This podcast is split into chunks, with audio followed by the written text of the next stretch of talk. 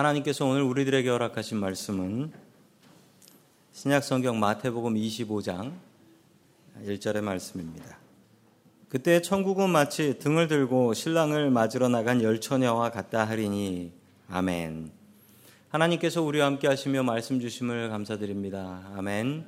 자, 우리 옆에 계신 분들과 인사 나누겠습니다. 반갑습니다. 인사해 주시죠. 네, 반갑습니다.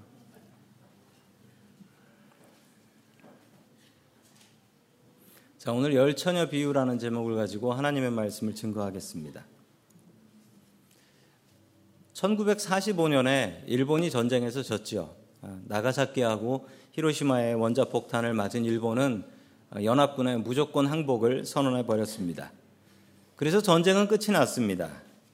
그런데 이 전쟁이 끝나고 29년 뒤 1974년에 있었던 일입니다. 필리핀 마닐라 근방에 루방섬이라는 섬이 있는데 이 루방섬에서 일본군이 발견이 됐어요. 일본군이 그때까지 근무를 하고 있었습니다. 오노다 히로라는 소위였습니다. 소위치곤 많이 늙었죠. 왜냐하면 29년째 소위이기 때문입니다. 전쟁이 끝난지도 모르고 계속 근무를 하고 있었습니다. 29년 동안 혼자 정글을 지키고 있었습니다. 29년 동안 이 사람이 전쟁이 끝난 걸 몰랐던 게 아닙니다. 주위에서 사람들이 필리핀 사람들이 전쟁 끝났다라고 이야기를 하니까 그 전쟁 끝났다고 한 사람들을 아, 쏴서 죽였습니다. 그리고 미군들이 삐라를 뿌렸는데 그 삐라를 보고서도 야 이놈들이 이제 이런 짓까지 하는구나 전쟁 안 끝났다 왜 안 끝났냐면 우리 직속 상관이 끝났다고 안 했다. 그래가지고 29년 동안 정글을 지켰어요. 심지어 자기 가족들까지 이 소식을 듣고 찾아왔습니다. 아들아, 전쟁 끝났으니 돌아와라 라고 했는데 그것도 이 미국 사람들이 이 공작을 하는 거다라고 생각을 해서 돌아가십시오. 저는 정글을 지키겠습니다. 이렇게 얘기를 했어요. 끝내는 어떻게 했냐면 이 29년 전 직속 상관을 찾아냈습니다. 찾아냈는데 완전 할아버지가 됐고 군인도 아니고 지금 서점 주인을 하는 분인데 필리핀 가서 부하 하나 살립시다라고 하니까 정말 가기 싫어하더래요. 뭐 그런 사람이 다 있냐고. 근데 어쨌든 당신이 안 오면 죽을 때까지 거기 있겠다고 하니까 갑시다라고 해서 그 할아버지가 갔어요 비행기 타고. 그래가지고 저분한테 전쟁 끝났으니까 집에 가라라고 하니까 이제 그때 내려오는 모습입니다. 내려오는 모습. 29년 만에 제대를 한 거죠. 어떤 분은 이야기합니다. 아, 저분이 어, 소위여서 그렇다라고 얘기하시는. 어, 저도 소위 시절을 기억하는데 어, 그럴 수 있을 것 같습니다. 병장이었으면 벌써 집에 갔다. 이분도 불쌍하지만 이분보다 더 불쌍한 분은 이분의 부하들은 모두 다 전사했어요. 저분의 명령을 따르다가. 일본은 난리가 났습니다. The Last Samurai라고. 최후의 정말 대단한 사무라이가 났다고. 끝내 저분은 일본 생활 적응 못하고 브라질로 이민 가서 거기서 사셨습니다. 이 사람은 헛된 것을 기다렸습니다. 우리도 무엇인가를 기다리며 삽니다. 여러분들은 무엇을 기다리며 사십니까? 학생들은 아이고 이 지겨운 공부 이거 빨리 좀 끝났으면 좋겠다라고 졸업을 기다리며 삽니다. 아이들 키우는 집은요 얼른 아이 좀 빨리 커가지고 어디다 맡기고 학교 좀 갈 수 있으면 너무 좋겠다. 이런 생각들을 하십니다. 어른들은 은퇴할 날을 생각합니다. 내가 열심히 일해가지고 은퇴해가지고 자유롭게 전 세계를 누비고 다녀야지. 라고 생각합니다. 여러분들은 어떤 것을 기다리며 사십니까? 그것이 혹시 헛된 기다림은 아닐까요? 우리는 지금 대강절 중에 있습니다. 예수님을 기다리는 기다림이 가장 가치 있는 기다림입니다. 우리 주님의 오심을 기다리며 살 수 있는 저와 여러분들 될 수 있기를 축원합니다. 아멘. 첫 번째 하나님께서 우리들에게 주시는 말씀은 예수님을 기다리라라는 말씀입니다. 예수님을 기다리라. 오늘 이야기는 신랑을 기다리는 열 처녀의 이야기입니다. 자, 우리 마태복음 25장 1절의 말씀을 같이 읽습니다. 시작. 그런데 하늘나라는 등불을 들고 신랑을 맞으러 나간 열천의 일수 것이다. 아멘. 자, 오해하지 마십시오. 신랑은 하나인데 처녀가 10명이네.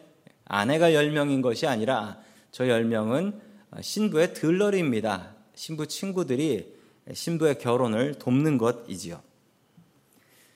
자, 이 처녀들이 하는 일은 등불을 들고 동네 앞에 나가서 신랑이 오는 것을 발견하면 신랑과 함께 결혼식장으로 오는 것입니다. 유대인들의 결혼식은 우리의 결혼식과 참 많이 다릅니다. 자, 예전 한국도 그랬는데 동네가 작으면 동네에서 결혼할 상대를 찾을 수가 없어요. 왜 그러냐면 처녀가 없어서 그런 게 아니라 그 동네가 주로 예전에는 같은 가족이나 친척들이 모여 사는 곳이었어요. 그걸 집성촌이라고 하죠. 성이 같은 친척들이 같이 모여 사는 동네여서 거기선 결혼을 못 하는 거예요.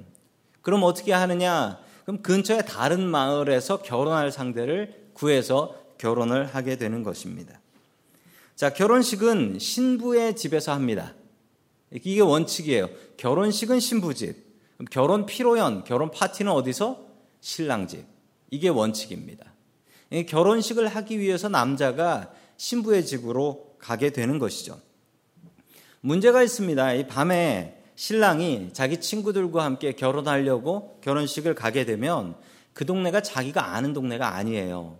그것도 밤이 되니까 캄캄해서 길을 찾을 수가 없게 되는 것이죠. 그래서 그 길을 잘 알고 있는 동네 사람들이 불을 들고 와서 길 안내를 해주는 겁니다. 그게 바로 열처녀의 이야기입니다. 이스라엘은 밤에 결혼을 합니다. 저 화면에 보시면 저희 정통 유대인들 결혼식인데 밤에 결혼을 하고 있습니다. 아, 한국 사람들은 밤에 결혼 잘 하지 않죠. 낮에 결혼들 합니다. 밤에 결혼하는 이유는 낮에 덥기 때문이고 또 낮에는 일해야 되기 때문에 그렇고요. 게다가 또 유대인들은 밤이 하루의 시작이다라고 생각을 합니다. 밤이 하루의 시작이에요. 자, 왜 이렇게 생각하냐면 우리 창세기 1장 5절 말씀 봅니다. 시작. 빛을 다시라고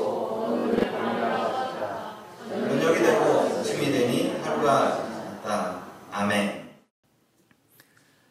자, 창세기의 말씀입니다. 창세기 1장의 말씀인데 성경 말씀에 무엇이라고 되어 있냐면요. 저녁이 되고 아침이 되니 하루가 지났다. 이렇게 이야기합니다. 자, 저녁이 하루의 시작인 거예요. 그리고 아침이 하루의 마침인 겁니다. 성경에 그렇게 나와요.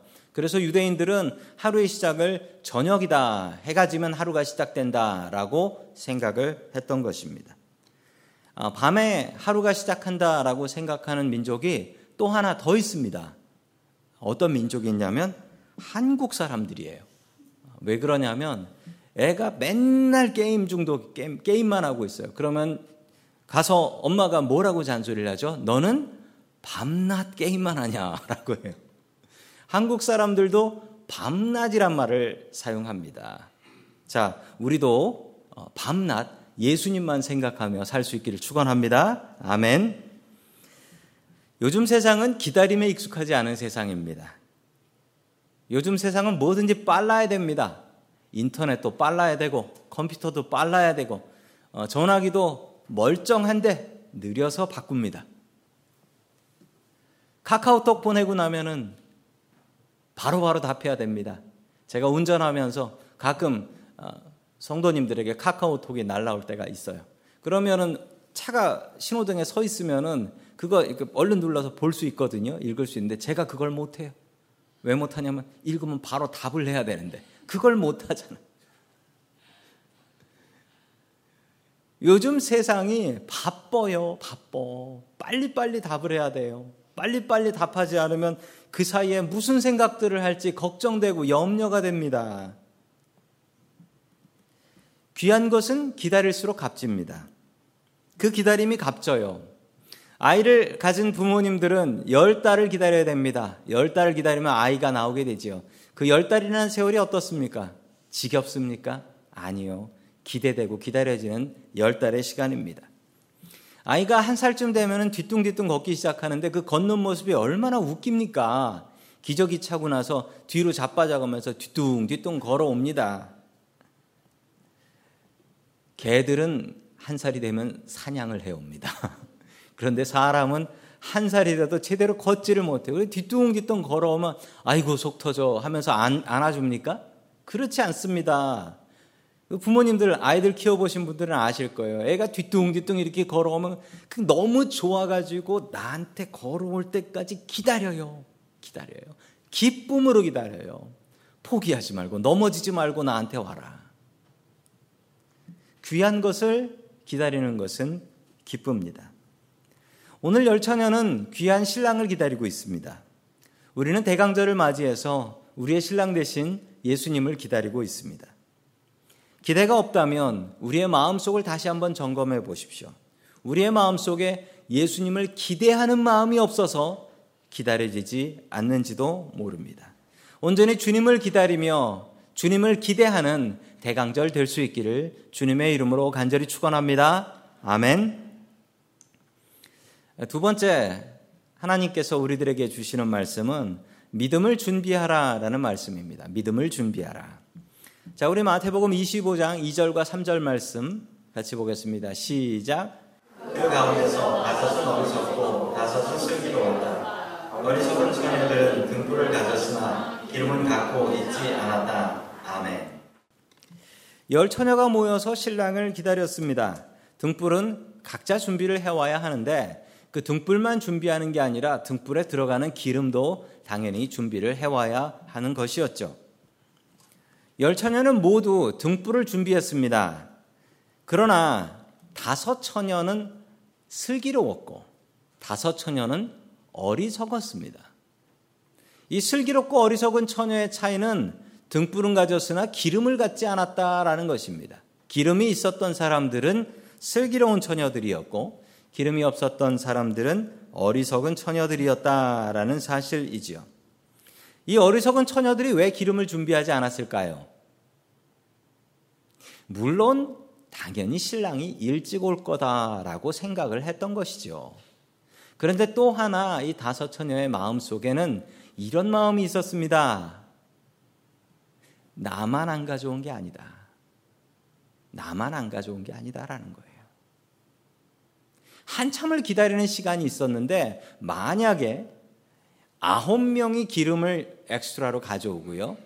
한 명만 안 가져왔으면 이 한 명 어떻게 했을까요? 당장 뛰어갔을 겁니다. 나만 안 가져왔네. 이거 어떡하나. 당장 뛰어갔을 거예요. 그런데 왜 안 갔냐면 든든한 다섯 명이 있었기 때문입니다. 나만 안 가져온 게 아니고 다섯 명이 안 가져왔으니까 괜찮다. 나만 안 가져온 건가? 이들의 마음 속에는 사람을 바라보는 마음이 있었던 거예요. 사람들을 바라보니까 기름을 준비 안 했던 것이지요. 우리들 마음 속에도 이런 마음이 있습니다. 우리는 세상 사람들을 바라보면 나만 이렇게 사나? 세상 사람들이 이렇게 사는데 예수 믿는 사람이라고 이렇게 살아야 되나? 이렇게 안 사는 사람들이 얼마나 많은데 우리 크리스찬들은 세상 사람들 바라보며 살지 않습니다. 그들하고는 다릅니다. 우리 크리스찬들은 예수님 바라보며 살아가는 사람들입니다. 세상 사람들을 따라가는 것이 아니라 우리 주님의 길을 따라갈 수 있기를 주의 이름으로 축원합니다. 아멘. 자, 여기서 기름이란 무엇일까요? 오늘 이야기는 비유입니다. 비유는 무엇을 상징하는지를 알아야 됩니다. 자, 먼저 혼인잔치가 있는데 이 혼인잔치는 무엇이냐? 천국입니다. 이 혼인잔치 참여한다, 들어간다라는 게 천국 간다라는 말이에요. 자, 처녀들이 나오는데 이 처녀들은 누구냐? 신랑을 기다리는 사람들이니까 우리 크리스찬들이지요. 예수님 기다리는 사람들이 크리스찬들이니까. 신랑은 누구시냐? 바로 예수님입니다. 예수님께서 언제 오실지 모르는 것이죠. 기름은 무엇이냐? 이게 애매한데 이 기름이 없어서 혼인잔치에 못 들어가요. 천국을 못 들어갔다. 그러면 이 기름은 믿음입니다. 믿음이에요. 우리가 믿음이 없으면 천국 못 들어가니까 이 기름은 믿음이 되는 것입니다. 자, 여러분들에겐 이 믿음이 있습니까? 믿음이 없어도 교회 나올 수 있습니다. 믿음이 있어, 없어도 찬양팀 할 수 있고 성가대 할 수 있고 교회에서 직분 받을 수도 있습니다. 이런 크리스찬들을 무엇이라 하느냐? 명목상 이름만 크리스찬이다라고 해서 노미널 크리스찬이라고 합니다. 명목적인 크리스찬이고 무늬만 크리스찬인 사람들입니다. 내 종교가 뭐냐라고 하면 기독교다, 교회 다닌다라고 이야기하는데 믿음은 없는 것이지요. 믿음이 무엇입니까? 믿음은 말 그대로 믿는 것입니다. 믿다라는 동사의 명사형이 믿음이에요. 우리가 믿어야 될 대상이 있습니다. 바로 우리 예수님 믿어야 됩니다. 예수님을 바로 믿어야 천국 갈 수 있으니까 우리는 예수님 믿어야 합니다. 그리고 우리가 또 믿어야 될 대상이 있습니다. 우리들과 같이 만나는 사람들, 같이 사는 사람들을 믿어줘야 합니다. 우리는 하나님을 믿고 또한 사람들을 믿고 살아야 합니다. 그런데 달라요. 하나님을 믿는 것은 문제가 없어요. 하나님은 나를 속이시지 않으시니까. 그런데 사람 못 믿는 분들이 있습니다. 그 이유는 사람은 속이더라. 사람은 속이더라. 사람한테 속아서 문제 많이 겪어봤다. 그렇지만 우리가 예수를 믿는 사람들이라면 사람들도 믿으려고 노력하는 사람이 되어야 합니다. 제가 아는 목사님이 계신데 저보다는 선배님이세요. 이분이 이런 얘기를 하셨습니다. 30대 결혼을 했는데 그 결혼했을 때는 사랑으로 살았대요. 40대에는 바뀌었대요. 이 사랑이 사그라지고 그때부터는 의리로 살았답니다. 의리. 50대가 됐는데 50대에는 어, 지금 50대신데 50대에는 전우회로 살고 있다라고 하셨어요. 전우회. 싸우다 보니까 정이 들어가지고 싸우다 보니 그래서 아, 남편과 아내를 전우라고 부른다고 했습니다. 그분의 60대가 저는 기대가 됩니다. 무엇으로 살게 되는지. 그분의 이야기를 듣고 웃으면서도 어, 참 맞는 면이 있다라는 생각을 하게 되었습니다. 부부간에 필요한 건 사랑입니다. 근데 이 사랑이라는 것이 불안하고 변합니다. 믿음이라는 것은 훨씬 더 든든하게 우리를 지켜줍니다. 믿음이 더 중요한 것 같아요. 살면서 더 필요한 것은 서로 간의 믿음, 믿을 수 있는 것, 이것이 더욱더 중요한 것 같습니다. 사람은 믿어주는 것입니다. 하나님은 의심할 필요 없이 믿을 수 있습니다. 그런데 사람은 저 사람 나 속이는 것 아닐까? 저 사람 믿었다가 당하는 거 아닐까? 이런 생각이 들기도 합니다. 그럼에도 불구하고 우리 크리스찬들은 믿어주는 사람이 되어야 합니다. 아이들을 키우면서 애들이 거짓말을 합니다. 부모한테 거짓말을 하는데 어, 아이들이 어릴 때 거짓말하는 것은 딱 보면 알 수가 있습니다. 어떻게 알 수 있냐면 아이들이 거짓말을 할 때는 눈을 못 마주쳐요. 보통 땅을 보면서 얘기합니다. 땅을 보면서 얘기를 하기 때문에 그 표정이나 눈동자를 보면 야, 이 녀석이 거짓말하는구나 알 수가 있습니다. 아이들이 거짓말할 때 어떻게 하셨습니까? 아, 여러분들도 부모님께 거짓말 해 보셨죠? 안 하셨다고 하면 그게 거짓말이죠. 자, 거짓말을 하면 부모님이 어떻게 하셨습니까? 어, 거짓말 하지 말라라고 혼내신 부모님들도 계셨을 것이고, 야, 너 거짓말쟁이구나 라고 아예 낙인을 찍은 분도 계실지도 모릅니다. 자, 그런데 정말 제대로 된 부모는 아이들에게 이렇게 이야기한답니다. 아이들이 거짓말을 치면 그 거짓말에 그냥 깜빡 넘어가 버린답니다. 속아준대요. 그런데 계속 속고 있는 게 아니라 아이가 그것을 알아차리고 스스로 거짓말을 안 하게 하는 부모가 가장 잘하는 부모랍니다. 안 속는 부모가 좋은 부모가 아니고 잘 속아주는 부모가 정말 좋은 부모라고 해요. 아이가 스스로 깨닫고 거짓말하는 게 나쁘구나라는 것을 알게 하려면 부모가 넘어가 줘야 됩니다. 믿어줘야 됩니다. 아니, 내 자식은 누굴 닮아서 저렇게 거짓말을 잘하지라고 생각하는 것이 아니고 다 나 닮았구나 생각하면서 속아주고 아이가 스스로 깨닫고 바른 길을 갈 수 있도록 믿어주는 것이 중요하대요. 사람은 믿을 수가 없습니다. 그냥 믿어줄 뿐이지요.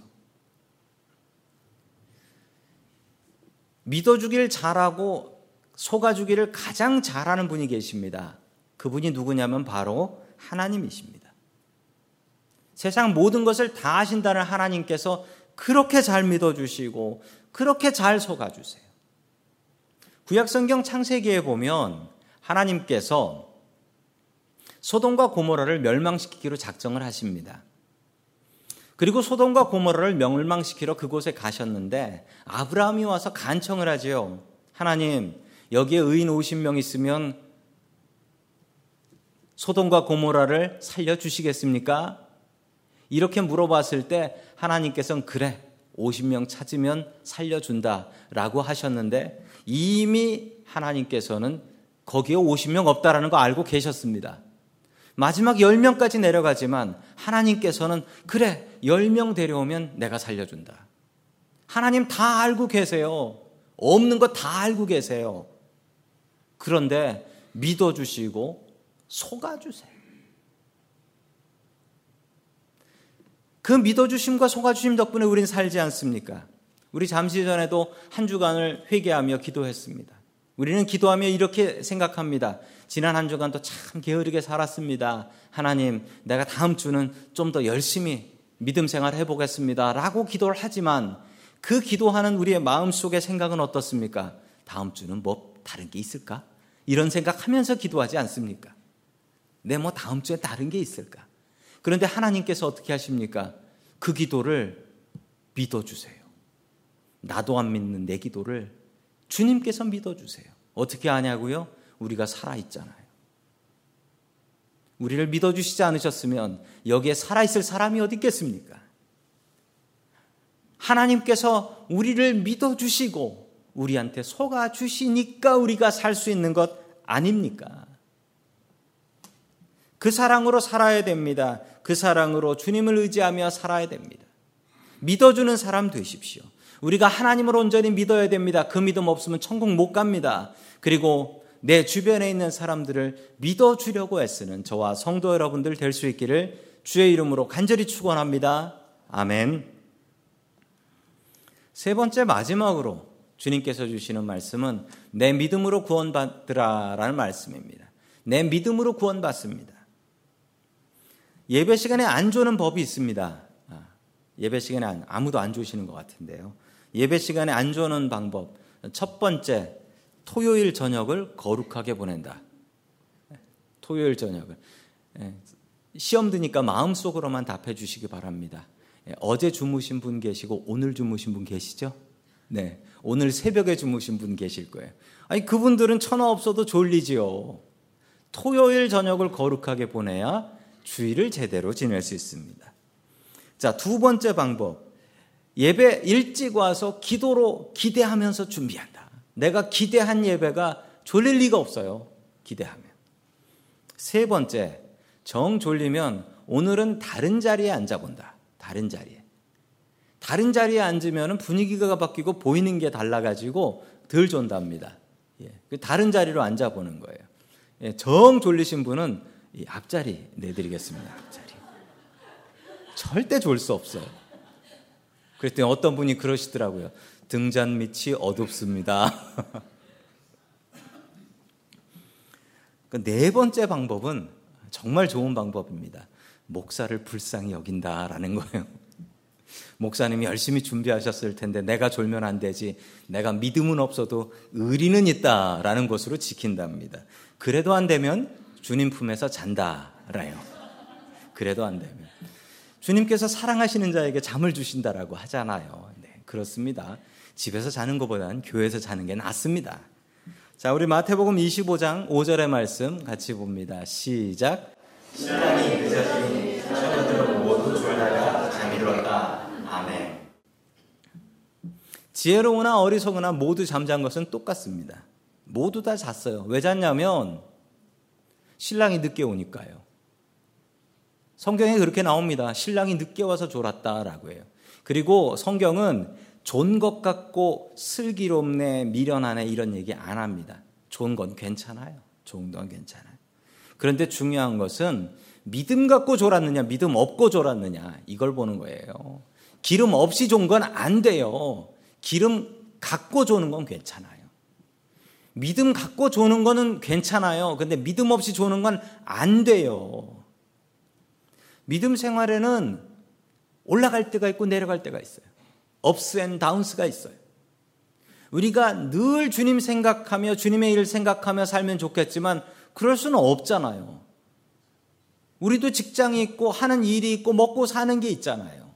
그래서 우리에게는 신앙생활이 잘 될 때와 안 될 때가 있습니다. 그런데 중요한 것은 믿음이 있으면 제자리를 찾아갈 수가 있어요. 그런데 믿음이 없으면 그냥 흔들리는 거예요. 남 따라가면서 그냥 흔들리는 거예요. 졸더라도 분명히 생각하십시오. 내가 믿음 갖고 조는 건가? 그냥 조는 건가?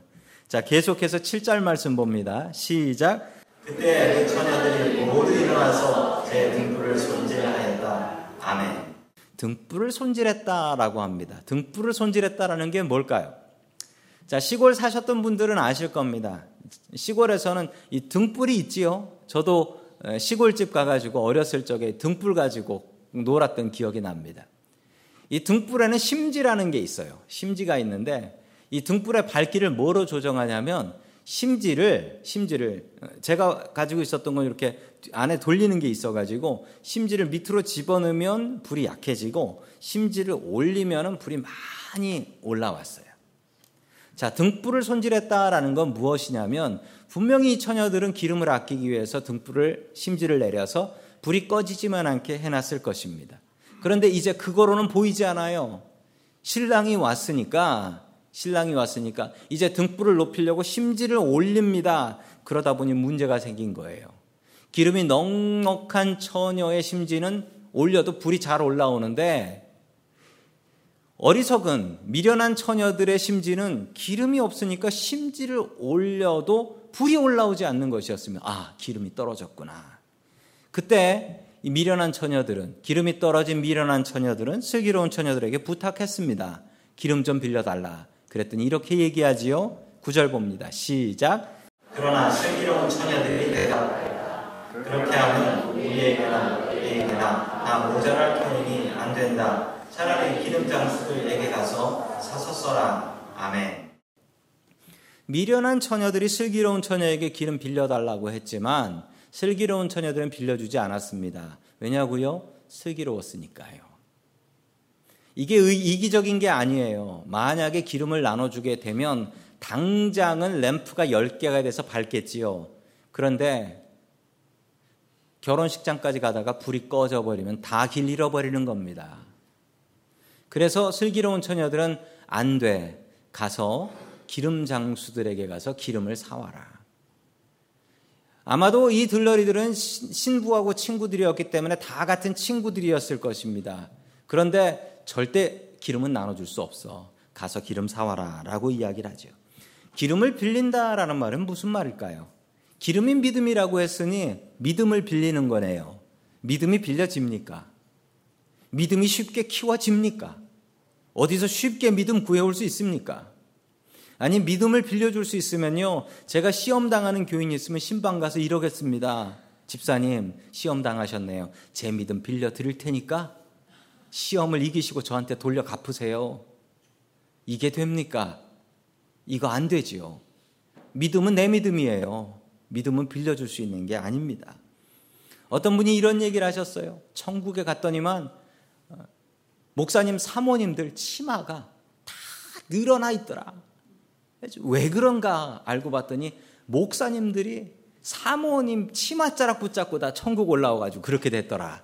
이런 얘기를 하시는 분 말도 안 되는 얘기입니다.